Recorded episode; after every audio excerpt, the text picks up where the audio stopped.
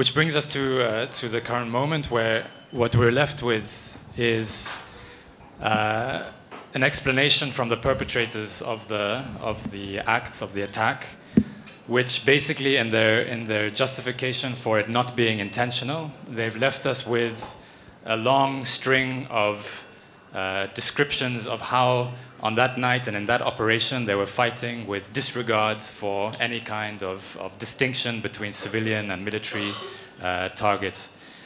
We're left with this explanation alongside a willingness to continue to work in these kinds of environments. And we're left with the reality of a conflict in which we're not going to be seeing any less of these kinds of special forces being used to conduct military operations, whether it's in night raids, drone strikes, uh, and other things. So we're left in a very uncertain environment without the kind of answers that would reassure us as a medical organization about our ability to work um, and with the reality of a changing nature of, of conflict. Meinie Nicolai is the president of, um, of the MSF section that's been responsible for, for uh, our operations and our activities in Afghanistan. And I'm just going to ask her to, to talk us through briefly kind of what's at stake for, for MSF in this kind of, uh, after this kind of event and looking forward, what does this mean for, for medical care in this kind of environment? Thanks, Jonathan. Yeah, there's a lot of stake, of course. Um, so if we look back, and as, as Michiel was saying, some people think, uh, oh, these MSF people, uh, they run into a dangerous context, uh, not, not exactly knowing what they're doing. And we do make mistakes, and we're not always, uh, you know, as, uh, as well prepared perhaps as we should be. But this case, we had it quite right. So if we take, starting from Jahan, she was explaining that we looked at the needs of the population, uh, when we returned to Afghanistan, we identified the gaps. We spoke with the local uh, communities, what the needs were, and where MSF could have the most impact and be the most pertinent. And Kunduz, it was decided to work on trauma because that was a major issue. War wounded, but also accidents. So the, the, hospital was open for car accidents because they were very frequent in the population. So we were serving the need of the people, and that acceptance, we were addressing the, one of the most important needs. So that was correct. Michiel has explained how we re entered, we had to speak to everybody. I spoke this morning that uh, uh, when MSF enters, we work on, uh, on, on, acceptance by the different parties. First of all, by the community, by addressing their needs, but also by the fighting factions. Do they accept us? So the whole process was done, as Michiel explained, with all the, the different parties. We saw uh, the Taliban, the, the different armies, the, the Afghans, not to forget, and of course the foreign troops. And in the end, we, we received that, that, uh, that uh, agreement. And then our work is based, and, and goes back to what Francoise is saying, is anchored uh, in medical ethics. So we treat the people who are sick and who are wounded. This is what we medically, ethically are supposed to do, and, and, and we have an obligation to do so. Um, and we work under international humanitarian law, which uh, dictates us that we have to be neutral, impartial during conflict, and then help everybody who needs our support. And we were exactly doing that. Uh, from our side, we respected our neutrality because we implied uh, very strictly the no arms policy in our hospital.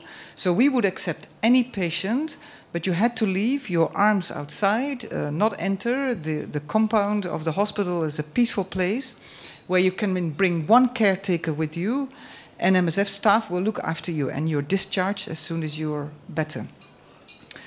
So this was all respected, and indeed, when the city fell, changed hands, uh, we could continue working.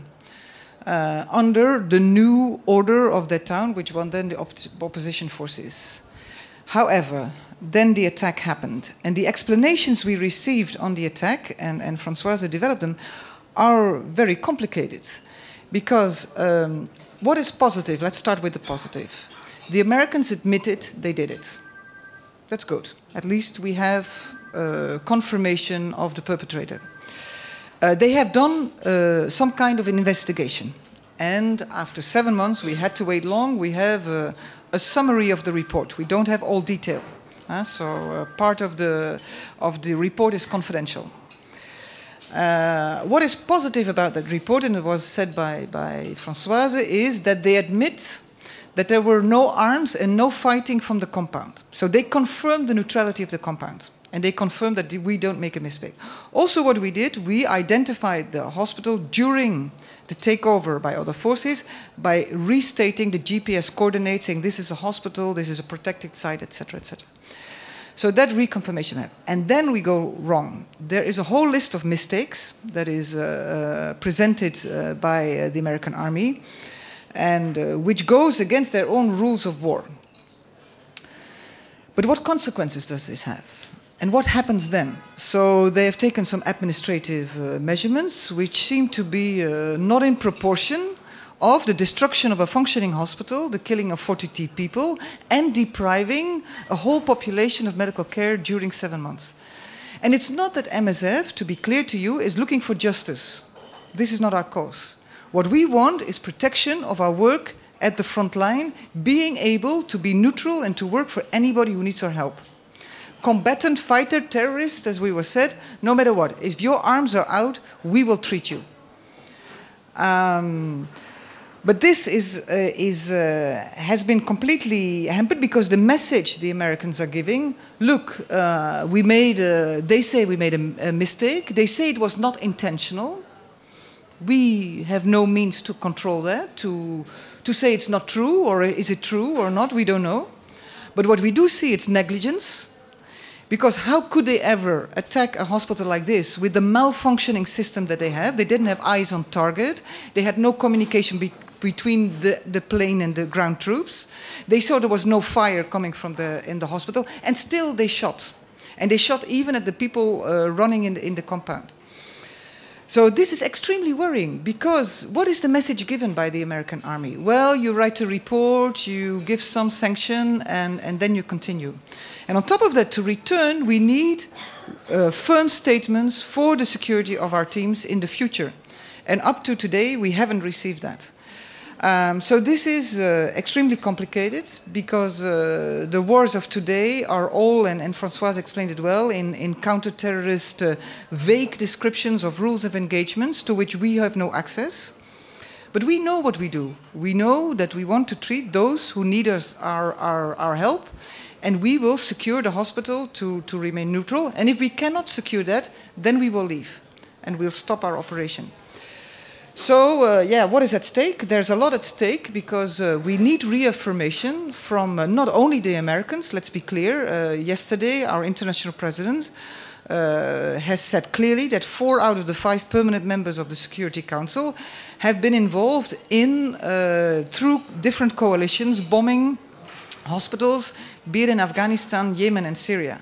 So the stakes are high, and, um, and we need to be able to continue our work, uh, but we need stronger uh, reaffirmation, and not only by words, but by action. Thank you, Meinie.